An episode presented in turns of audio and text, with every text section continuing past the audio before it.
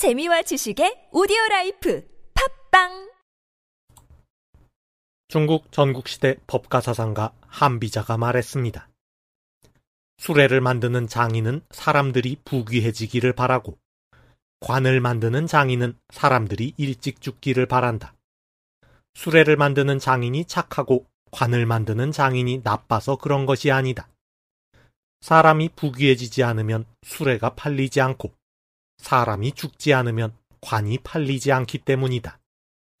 관을 만드는 장인이 사람을 미워하는 것이 아니라 사람이 죽어야 이득이 되기 때문이다. 한비자 비내 편에 나오는 말입니다. 수레를 만드는 장인은 되도록 많은 사람이 부귀해지기를 바랍니다. 수레를 만드는 장인이 착해서 그런 것이 아닙니다. 부귀해지는 사람이 많아야 수레가 잘 팔리기 때문입니다. 관을 만드는 장인은 되도록 많은 사람이 일찍 죽기를 바랍니다. 관을 만드는 장인이 나빠서 그런 것이 아닙니다. 죽는 사람이 많아야 관이 잘 팔리기 때문입니다.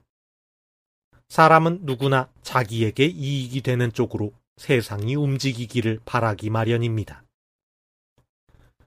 내년도 최저임금이 정해졌습니다.